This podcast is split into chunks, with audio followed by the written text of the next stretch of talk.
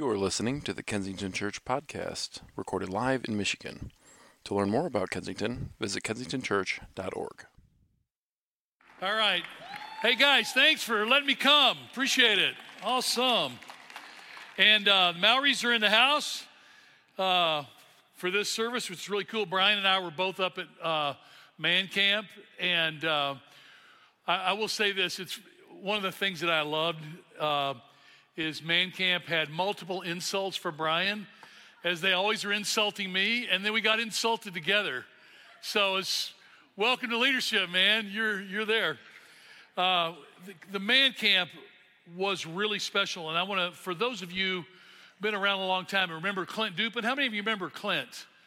Okay, a lot of you. Clint just left a great impression on us, but the thing that was so moving about this weekend and last night was very special a lot of guys gave their lives to. Uh, John Cummings was here. He came back down because he had an event around the Lions game. But he said in his cabin alone last night, two guys gave their lives to, to Jesus Christ. Said there were four guys weeping in his room about stuff that they had kept hidden for like one guy had been had been keeping this stuff hidden from everyone for 30 years and he sh- he shares it in the room it's just it, it's an amazing experience but the thing about clint was a lot of you remember Clint as a jokester, and he sometimes he, he, you'd start to get serious, and he'd make a joke to kind of lighten up the room. Well, there's a weight about him now as a, as a man of God, as a communicator. It was special to see. And so, uh, very excited for him. His son Henry was able to come with him from California. So, that, that was just, that was awesome. Anyway, um, we had a, we've had a good morning here and around the campuses. And I want to say, that I love this series that we've been in that Brian kicked off, kicked off about a month ago with his explanation above all and where we're going as a church. To me, it's been very, very exciting. And I've loved this series where we've talked about Jesus being uh, fully human, entirely divine, a sacrificial Savior. It's just been, it, it's been so well done. But what's cool is that today I get to talk about Him as loving Lord and the passage of scripture that we're teaching from today is the story of the prodigal son, which is the passage of scripture that I spoke on the first Sunday that Kensington began, September 29th, 1990. It's the same scripture, and I've taught it through the years. And the only thing that's changed is it's more emotional. Because I have a lot of years, I have a lot of prodigals. And I want you to know something. I, I am a father of prodigals, people that have wandered away. I am a friend of prodigals. I ha- am a prodigal. And Kensington Church, if it's anything, is a church made up of prodigals. It's a people that have gone to far countries and wandered away. And so this passage of scripture is so exciting for me to share. And it answers a question that I've been pursuing all my life. When I was a young boy, I remember thinking, if God really does exist, and if He does, what is He like? You've thought about that. When you've messed up and you're kept stuff from your parents, you're telling, you're lying to your parents, or you're cheating on friends, you're thinking, man, I wonder what God is thinking about me right now. And we think about what kind of a leader you would be if you had the power, if you had the power of the universe.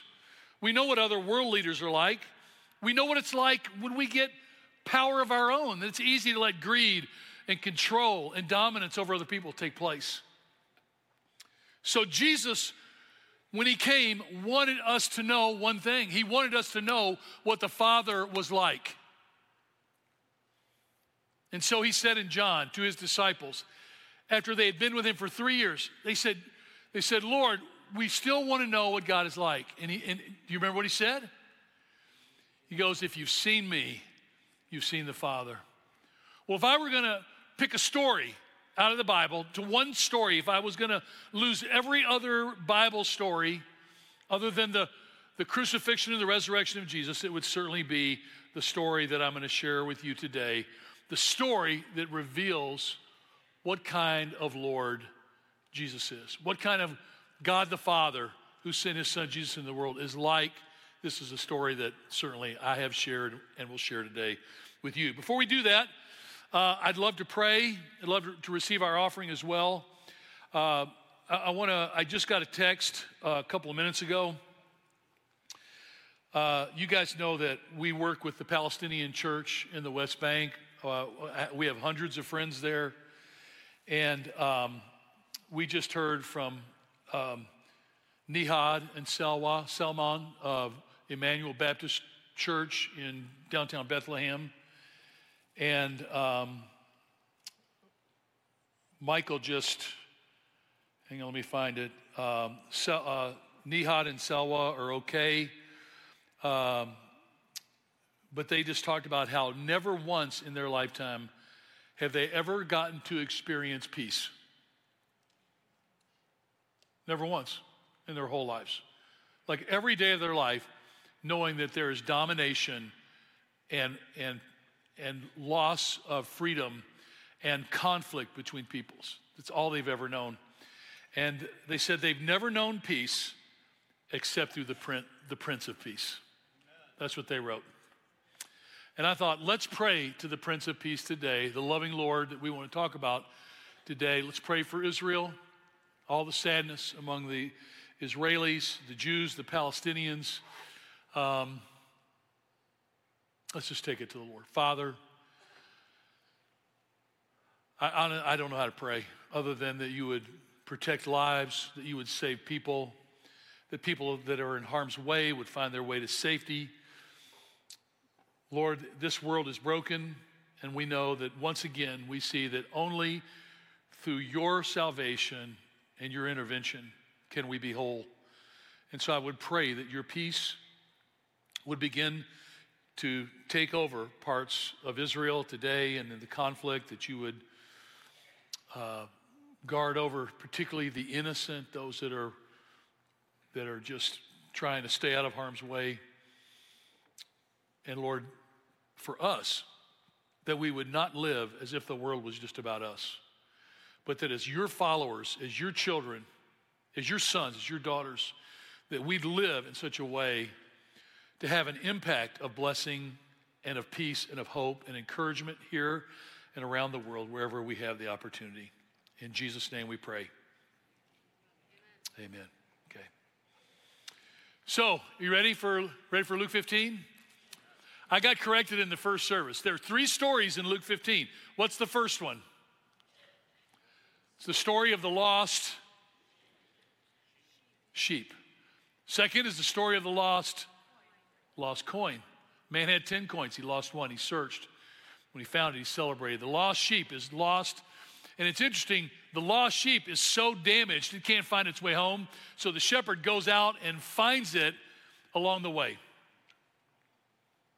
Yes, by the way, the offering pouch is coming by. Um, whoops. Another really smooth moment in my incredible strategic work. Uh, but thank you guys for, for giving. And I was thinking, we've been able to give um, hundreds of thousands of dollars through your faithfulness and through the faithfulness of people in this church to the church, uh, especially the Palestinian Evangelical Church in the West Bank. And to keep a remnant of followers of Christ, the people that are winning people to Christ realizing, by the way, I'm, I'm going to jump off the sermon just one more second. So many of the people that are coming to Christ in the West Bank can't, can't come to Christ publicly. They're Muslim background, and if they were to, to be known publicly, their lives would be in danger, they'd be kicked out of their families. And so, more and more in the West Bank, which is the, uh, the just west of the Jordan River, it's the east side of kind of the country of Israel is people are coming to Christ, but they're doing it in kind of an underground, in an underground movement way. And there's thousands of believers that are living that way. So to, to remember to pray for them as well. And thank you that your giving has been a part of that. Okay. So here's my story. This is a story that I love. When I was in eighth grade, this was a story that moved me to give my life to Jesus Christ as Lord. This is the story.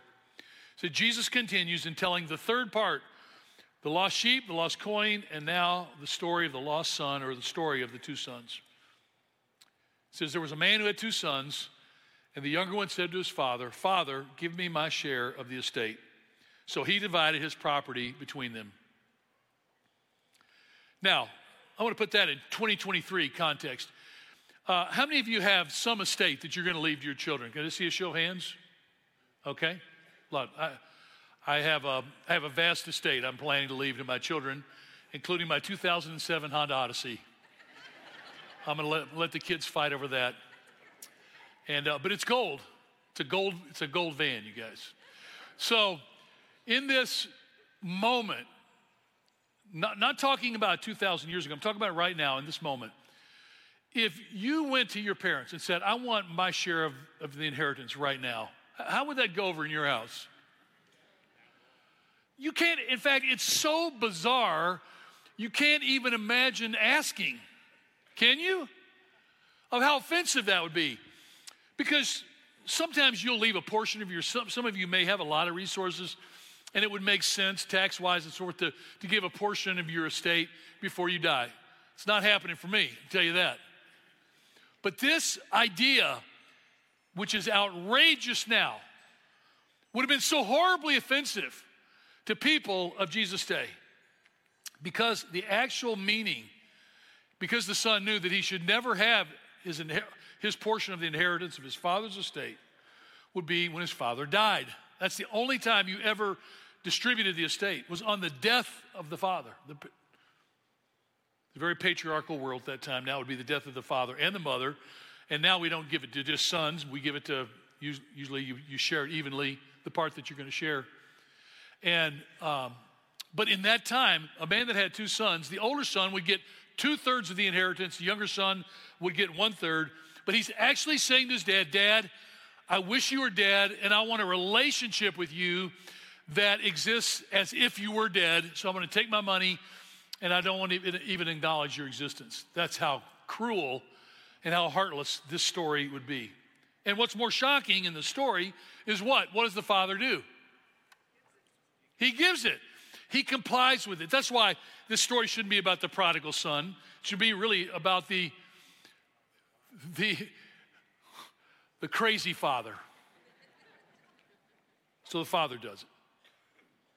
Not long after that, verse 13 says the younger son got together all he had, set off for a distant country, and there squandered his wealth in wild living. But by the way, speaking of, of, of wealth, my, my son in law was here in the first service, came under down. Some of you know him, and he was. Uh, he married Lindy, my oldest daughter. She was the first to be married in our family. And on, on, on their wedding day, when the wedding was over, there was a moment where I had him off to the side and I said, Hey, I want you to know something. With your saying the vows today, I want you to know that uh, as of the moment of your vows, that with me, you have full sonship. Like every everything I have is yours just as much as it's Lindy's or any of my other children. Anything that I would do for them, nothing, nothing will break that vow, that covenant that I'm making with you today as my son. And then I said that to my other son-in-law when he married our, our second daughter, Nancy. I only have two, two, you know, two sons-in-law at this moment. And they've taken it so seriously that they call it, between themselves, they call it full son chips. Full son chips, which I consider extremely disrespectful. so I've now disinherited them. Uh, but what I wanted them to know is that everything I have is yours along the way. And this is what the father obviously lives this out with his son. So the younger son got together all he had, set off for a distant country, and there squandered his wealth in wild living. I was looking up this Greek word. It's, I always love these cool words. This is diaskorpizo. And this is the word in Greek where, you, where you're, you're separating the grain from the chaff after you've harvested the, and you take, you take the stalks and you give a pitchfork and you throw them high up in the air and the wind blows the chaff and the grain falls to the ground. This is this guy gets all his money, he literally takes it and throws it. He just basically throws it everywhere as far as he can spend it. And so very shortly, he spends everything. Verse 14. And as he has spent everything, there's a severe famine in the whole country, and he began to be in need. So he went and hired himself out to a citizen of that country who sent him to his feed, fields to feed pigs. And he longed to fill his stomach with the pods that the pigs were eating, but no one gave him anything. This is Again, remember, this is the Jewish people where, where all pork is unclean, right? We don't live that way, thankfully, because bacon is, is truly a gift from God. And I was thinking about that, especially for the Orange campus. Do you realize that we probably have the greatest pig farming worship arts director in the world? He might be the best pig farming worship leader that, that is known to mankind. And I thought that was a lot funnier than obviously you did. So, and I still, I'm still planning out there to, to be a part of a butchering day. So, part one of my, it's on my bucket list, believe it or not. And so, this young man leaves his heritage and he's living in such a gross and offensive way. And, and I, I, tell you, I do have friends that are pig farmers in Iowa, and there are a few things, there actually is nothing that I can think of that's nastier. Their pig farm and those pigs, and you know the smell, and it's awful. Why do we eat that stuff? And he's ready to eat the pods that are sitting in the, in the trays that the pigs are eating from or eating them off the ground. That's how desperate he is. And here comes this moment that I've thought about that happens to every person. Sometimes you reach a point in your life of desperation. And it says in verse 16 at the end, it says, No one gave him anything. You ever been there? But some of you here there today, like you, you've kind of hit rock bottom with the journey of your life. You've kind of searched to fill, to fill the, the whole, you know, to fill your life. There was a young man, a young man, probably 40 years old. He came down weeping after the service, and the prayer team was praying with him. If you want to do that after the service, it was, it was beautiful. But he just said, Nothing has filled that empty space in my heart. I think everybody eventually gets to that place because it's a place only the, the nourishment of Jesus Christ can fill this empty place in your heart. And he fill it, he's trying to fill it even with the pig food. And, then it says something amazing. In verse 17, it says, When he came to his senses, how many of my father's hired servants have food to spare, and here I am, starving to death. This verse, I want you to leave it up there for a minute because I, this, this, this uh, struck me as I was reading through again. It, it's, such, it's such a privilege to, to, be able to sometimes see the original language, but the, the literal meaning of this verse it says, when he came to himself. And I thought about this because I, I'm a father of prodigals. I've been a prodigal myself. I'm a friend of prodigals. I've led had a chance to be a part of this church. Brian Mowry now is leading a church of prodigals. A lot of, a lot of wasted, a lot of wasted time and a lot of wasted years at Kensington. That's why I used to tell people. People say, "Man, I don't know about Kensington." I said, "Well, we're pretty imperfect. You might need to look for a, a more perfect church than we are, because there's a lot of screwed up people." That was because that was just the truth. But to me, it's, it's the messed upness of our lives that creates a hunger in us for what is truly loving and good and beautiful. And so he, um, he is, is come back to himself. And, and I want to say something to those of you that are young parents. When my three older children were all teenage girls, when they were, when they were all teenagers, that's when my hair fell out.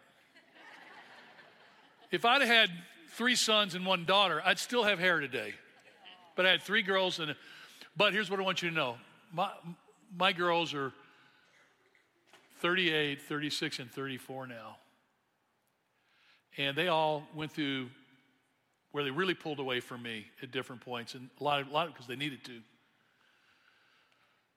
be a shock to you. I wasn't wasn't a perfect father. Surprise you? Yeah. But here's the thing that's so interesting to me. My daughter's at 38, 36, and 34. And I'm not meaning this in a silly way, I'm meaning this in a real way. They're more like the people they were at 8, 6, and 4 than they've ever been. It's almost like they've it's like we all have to go through this journey where you try to you go through the peer group and you try to fit in and you, you try to try you try the things, you try to find your own identity in other things, and eventually what happens? God invites you to come back to what? Like the way he made you. yourself. You come back to that person.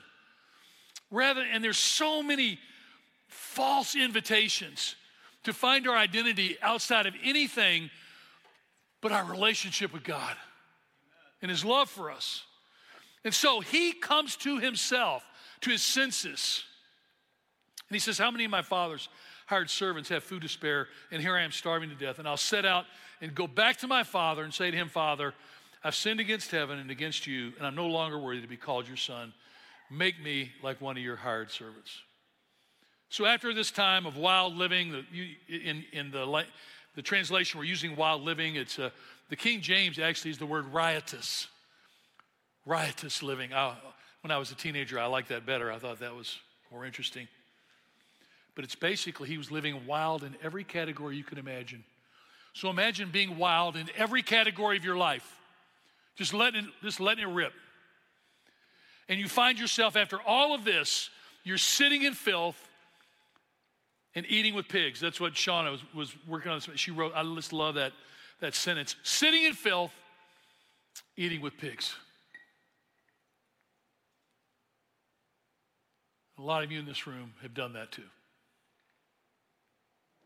Sitting in filth, eating with pigs. And here's the sad thing a lot of us thought we couldn't go home. We didn't think that the loving Savior was welcoming, welcoming us home. And so Jesus knew he wanted to tell stories to say, What am I really like? Let me tell you what I'm really like. This is what he wanted us to know. Because the son wanted to go home, but he didn't think there was a home to go to. So instead, he was going to go to a place of occupation, a place of food. But the place where home had been, this place of refuge and safety and security and stability, he said that, that could never, ever be home. You know what it reminded me of? I have, I've only shared this a couple times through the years. I, I made a pretty good decision to ask Paula to marry me. She made probably a less good decision to say yes. And a lot of people questioned her for a lot of years, like, what were you thinking? But, but one of the things I didn't know is that, is that I hit the jackpot in that she has three older sisters and three brothers in law who are just greatest people I've ever known. One of them is, is Dee Dee Junker, who's led the Insights Women Bible Study for, written all the curriculums, incredible, incredible people. But Paul's mom and dad were really, really special people. And I was doing youth ministry at, at, at Ward Presbyterian in Livonia all those years ago. It's 1978 to 1985. It's a long time ago. And I was, I was raking it in. I was making $9,000 a year. We were a single income married couple. And after taxes and tithe, we were just trying to figure out what to do with the rest of our money. and so, one of the things we realized was a really good strategy is uh, Paul's mom and dad, who lived four miles, they had moved from Racine, Wisconsin to be near their daughters, and their older daughters, who, uh, husbands worked, in the for, worked for Ford. So they had moved to the Detroit area, and, and uh, their home was four, four miles from our, our little tiny home in, in Livonia. And we realized that she served dinner pretty much every night at six o'clock. So for four years, we, we ate dinner at their house four or five nights a week. I'd, have, I'd go out and do youth stuff afterwards, but I'd come over and eat dinner. But here's the thing that, I, that, that, that is so unusual. I don't know where this came from, but my mother and father in law, in all the years I knew them, never asked me to do anything. Like I would get over there after a busy day, and they'd have this beautiful meal. She was a fantastic cook. And my father in law, the only fights we ever had were on what was left. We, we some, he, he was a little aggressive. He needed Jesus in his heart.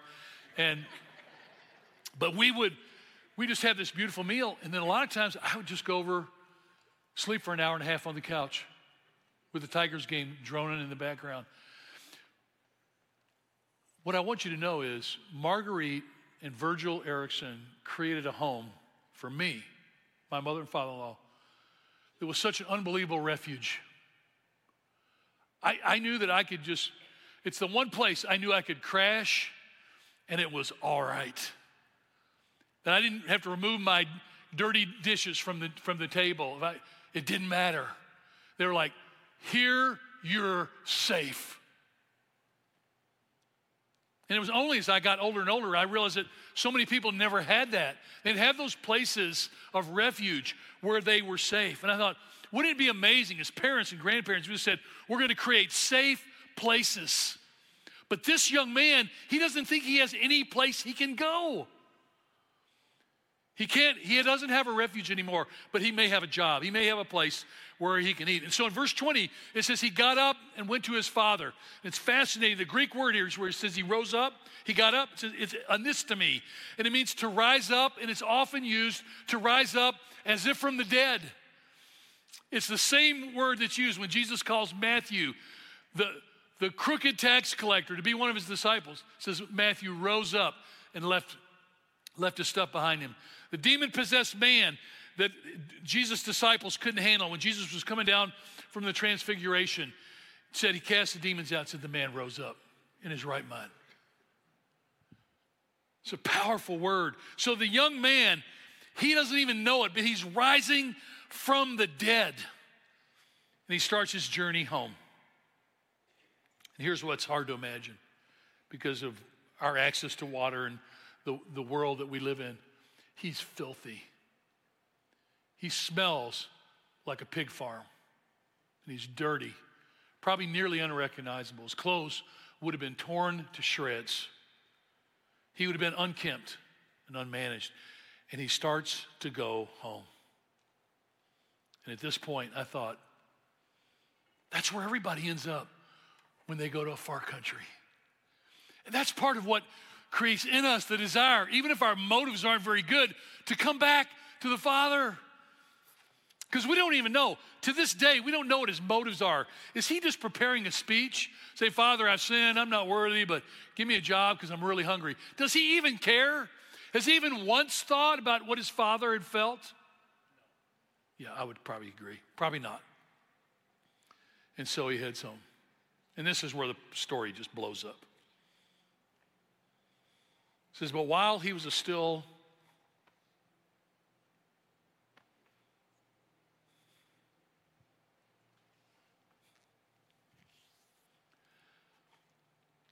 But while he was still a long way off, his father saw him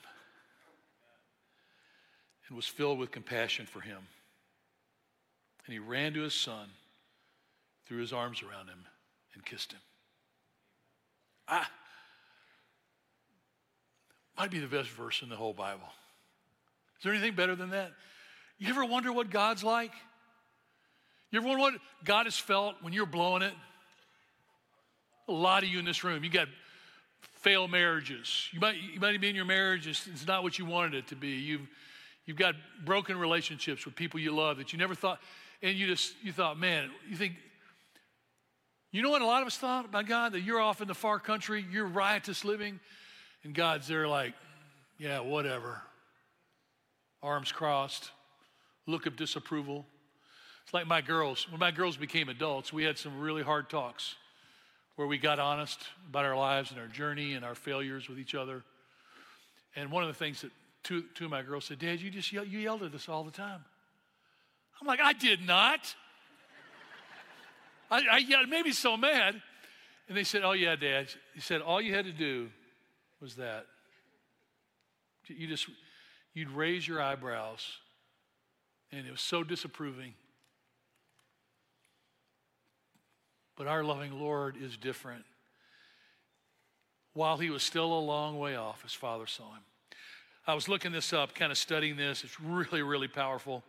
First of all, it's very clear that the, the writer is trying to say it was a great distance. How do you see someone coming from a great distance? How do you recognize a guy whose hair is probably unkempt? His clothes are torn. He went out in an entourage. He comes back alone, stumbling, probably barefoot. And the father instantly, from a great distance, what was it he recognized? I've actually got a thought about this. If I were going to write this story as a novel, how many times did he see some beggar off a mile or two distant coming down the road? How many times did he run looking for his son? I bet you he did it a number of times. First of all, I want you to he saw him a long way off, a great distance. The Jesus that is above all is looking for us. He sees us from a distance. He's looking, he's watching, he's hoping. That's the only way you could see someone from a great distance is if you're already looking. You're probably looking from the rooftop to see so that you can see a long way. Now, I want you to know something wherever you are today, whatever you're feeling with your life, whether you're watching on the stream, Jesus sees you. He sees your heartache. He sees the, sees the wounds of your life. He sees the hopes and the dreams. And he sees it optimistically. He sees it with hope. He sees you with hope and vision and with love. The second thing, it said he was filled with compassion.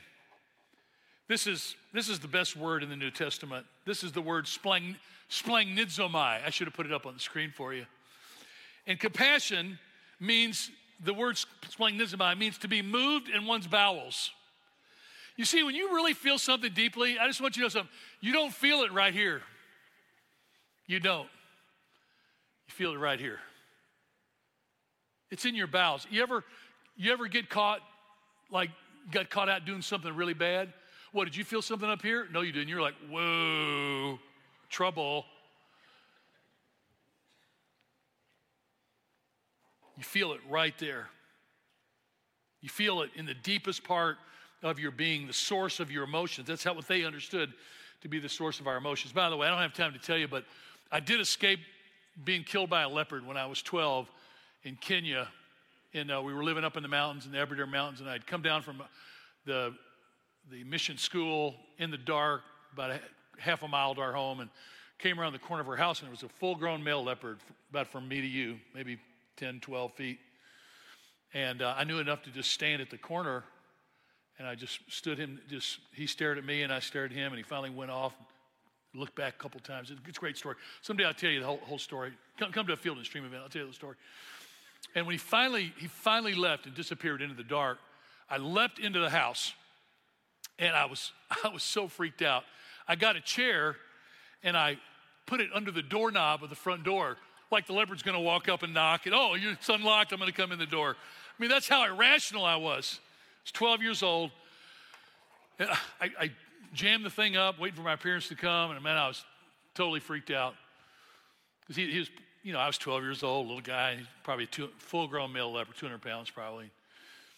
And uh, all of a sudden I looked down and I'd wet my pants. I had splanchnidzomied. You feel, you feel it from your bowels. I didn't even know it, but I knew that I, I, knew my life. I knew my life was hanging on a thread, and without even knowing it, that's what that's what happened. What what the writer is trying to say is that the father was feeling something so deep that words can't express it. Later, Paul would, will write in Romans that, that, that the creation groans. It groans with the mo- like the pain of the whole world needing a Savior, needing a Lord, needing someone to fix things. The Israel groaning today because the world is so broken. And we have a Savior who feels this compassion, who's overflowing with compassion. And then he runs. And then he runs with haste. It wasn't until probably 20 years ago I was reading a, a commentary of Luke by a, a, a, an incredible Indian theologian from India. He says, you know, in almost all uh, emerging cultures, older men would never run. Uh, in fact, that's why I don't run. It'd be too undignified. And uh, that's a lie. Uh, I have run from elephants in Zimbabwe. Do you want to hear that story? Yeah, come back another time. Okay. Um, so he sees his son and he begins to run. And the word implies that he's running with haste. He's not just, he's trying to get there. And this theologian written this commentary, he said, You don't realize that when someone in uh, more of Middle Eastern, Eastern culture when a person shames their family, they shame the whole community. So this young man just didn't bring disgrace on his father, And his brother, he brought it on the whole community. And he says, almost all uh, ancient cultures have laws that when someone shames their community, the community can rise up and banish the person. And so he said, so it's very probable that the father is looking every day for his son. Maybe he's heard word that he's coming, but he's looking. And when he sees him, he begins to run with all his might. Because if he doesn't get there in time, the community could get there first. And they could banish his son forever. You banish, you're gone from this community. He is running to get to his son to put his protection over his son. This is where I want you to know that the Lord Jesus Christ sees you in your trouble. And he doesn't stand back, he runs to be with you in your trouble, in your heartache, in your fears. He says to be, you're never alone. And so he runs. He runs and he's, he doesn't care about the disgrace or the shame that people might look at him or the people would, be, would pity him or feel disgusted by him. Doesn't matter. He runs. And then it says he embraces. He embraces fully. The, the, it, it, the, the literal translation is he fell onto his son's neck. But a better understanding for us would be it's like when you grab someone with the intention of never letting them go. Now, almost all of us have had that feeling. You ever Mowrys, when you left Connecticut and you hugged people, this is, this is probably how you hugged them. When you when we sent our children off around the world, I, I remember when our oldest daughter was the first to leave home for a year, and she was going to a, a country in uh, West Africa that was 99% Muslim. We watched her go through security and fortunately, she's our daughter. Of all our kids, hates making a scene. She's like, just go away, you know. She goes through security, and right before she hits the escalators at, uh, at Delta, the McNamara, she, she steps up, and one last time she turns and waves. And she's flying into incredible post 2001 world in a totally Muslim country. And then we had to wait five days for an email just to let us know that she was okay and arrived safely. So when you see, so when she came back after six months, can you imagine what we felt when we were waiting at the airport again? You want to grab somebody and embrace them like you're never going to let them go. And then here's the thing that's so interesting that I've never seen until this time. It says when he fell on to kiss him, like in our culture, you kiss somebody, you're like a peck on the cheek or whatever. We, you know, Midwestern culture, we're not big kissers, you know, when it comes to family. You know, my dad, some of you will know this, my dad kissed me on the lips every morning when he greeted me. And every evening when, when I come back from school or he'd come back from work, he would greet me with a kiss on the lips. Last time I ever saw him, three days before he died, said goodbye. I was driving back here. He kissed me on the lips. Yeah, but you know, people just don't do that. But here, this word kataphileo, you know what it really means? This is what the, the translation would actually be better. It said, He grabbed him and seized him like he would never let him go. And then it said, He kissed him again and again and again. It's not a one time kiss. It's like when you kiss your grandkids, when your grandbaby. That's what it was like. It was like, it was such love and affirmation. And here's what I want you to know this is how God feels about you. That's what's so incredible. He sees this. This is the image Jesus wanted you to have of God the Father, the Lord over all. Jesus is saying at the core of all existence, this is who God is. He sees you from afar. He's filled with incredible emotion of love and compassion for you, and pity and mercy and grace, all of that rolled up into one thing. And then he runs. And he runs in haste before you turn away, before somebody else distracts you, or somebody else calls you worthless. He's coming to you. And then he seizes you, never lets you go, and kisses you again and again. That's what Jesus wants you to know. And then the son gives his speech. We're almost done. He says, Father, I've sinned against heaven and against you. I'm no longer worthy to be called your son. But the father ignores it. Quick, bring the best robe, put it on, and put a ring on his finger and sandals on his feet. I don't have time to talk about this today, but every one of these signals full sonship. Sonship, sorry. Tried. I thought it might be funny, but wasn't. The robe, the sandals, the ring, all this. And then the fattened calf. This is, you celebrate someone of immense importance. And then he says, Let's have a feast and celebrate. For this son of mine was dead and is alive again. He was lost and is found. And they began to celebrate. You know what I hope you can remember? All of you have had moments of celebration somewhere in your life. You won a game on your team you didn't expect to win. You got a windfall. Some, people surprised you with on a birthday party. But to be celebrated. Is there anything like being celebrated? And God the Father, through Jesus the Son, is saying to you, I celebrate you. I want you to come home. I'm waiting. I'm looking. Come and be a part of this. And notice in the story,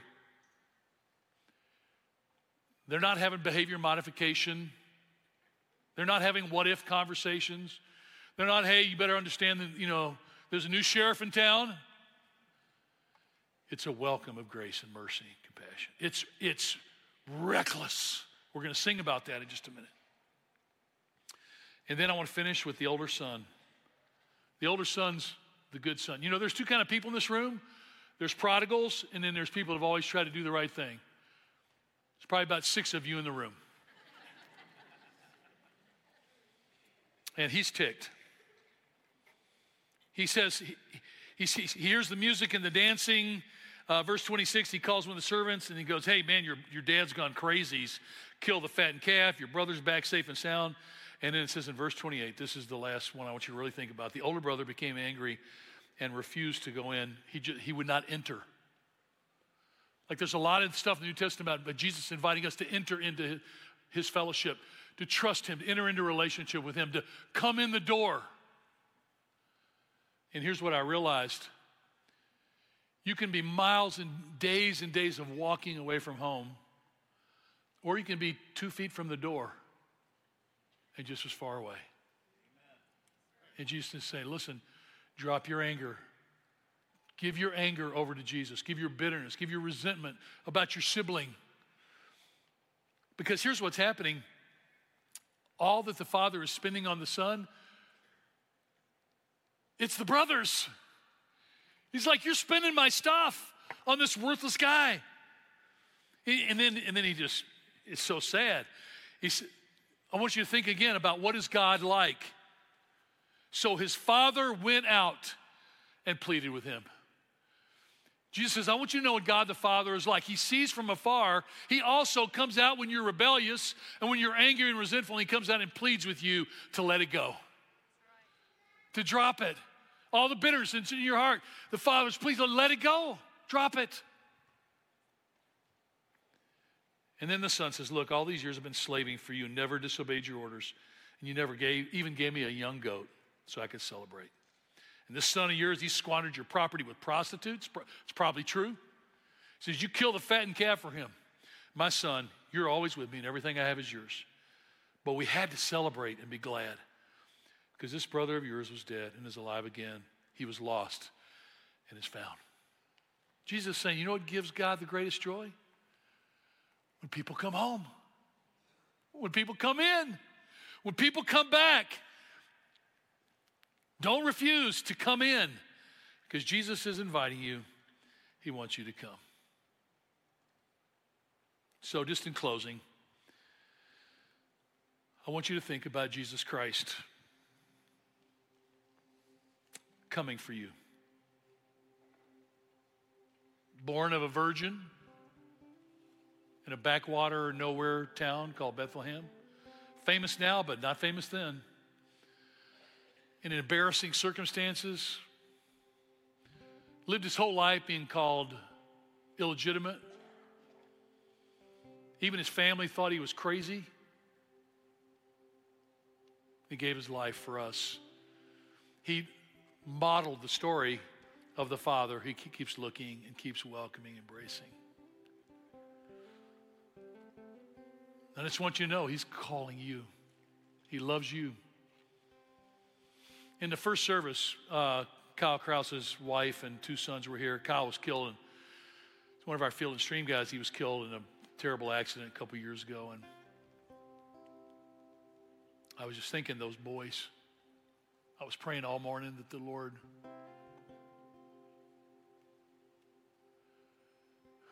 that those boys would always know how much their father loved them. And then I thought, well, that's what I want for you. I just want you to know how much you're loved. Even if you don't believe it, even say a prayer today, Lord, I, Andrews talking about how much you love me. I don't even believe it. But might it be true?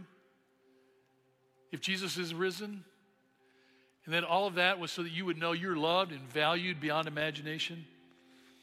That's why Paul writes in Philippians, it says, God elevated Jesus to the place of highest honor and gave him a name above all other names, that the name of Jesus every knee should bow in heaven and on earth and under the, under the earth, and every tongue declare that Jesus Christ is Lord to the glory of God the Father. Jesus is Lord, but He's not the Lord that bosses you and pushes you. He's the, he's the Lord that goes ahead of you into the storm. Like He, he goes ahead of you and takes the, the hardest part of the wind, hardest part of the storm, because you're so precious to Him.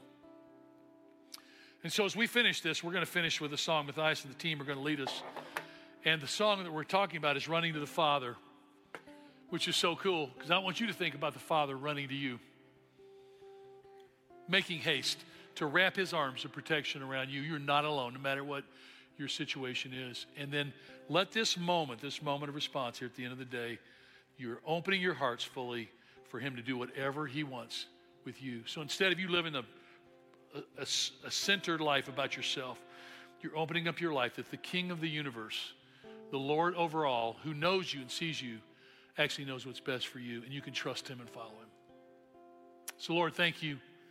Lead and guide every precious person in this room, that they would know that you're calling them, you're searching for them, and that the answer to the longings of their heart are not out there in the world, they're not in job, they're not in a relationship, they're not in a self-determined identity. It's they're they're going to know they're precious because of you and because of what you've done. So fill us up in this moment as we sing and worship together in Jesus name. Amen.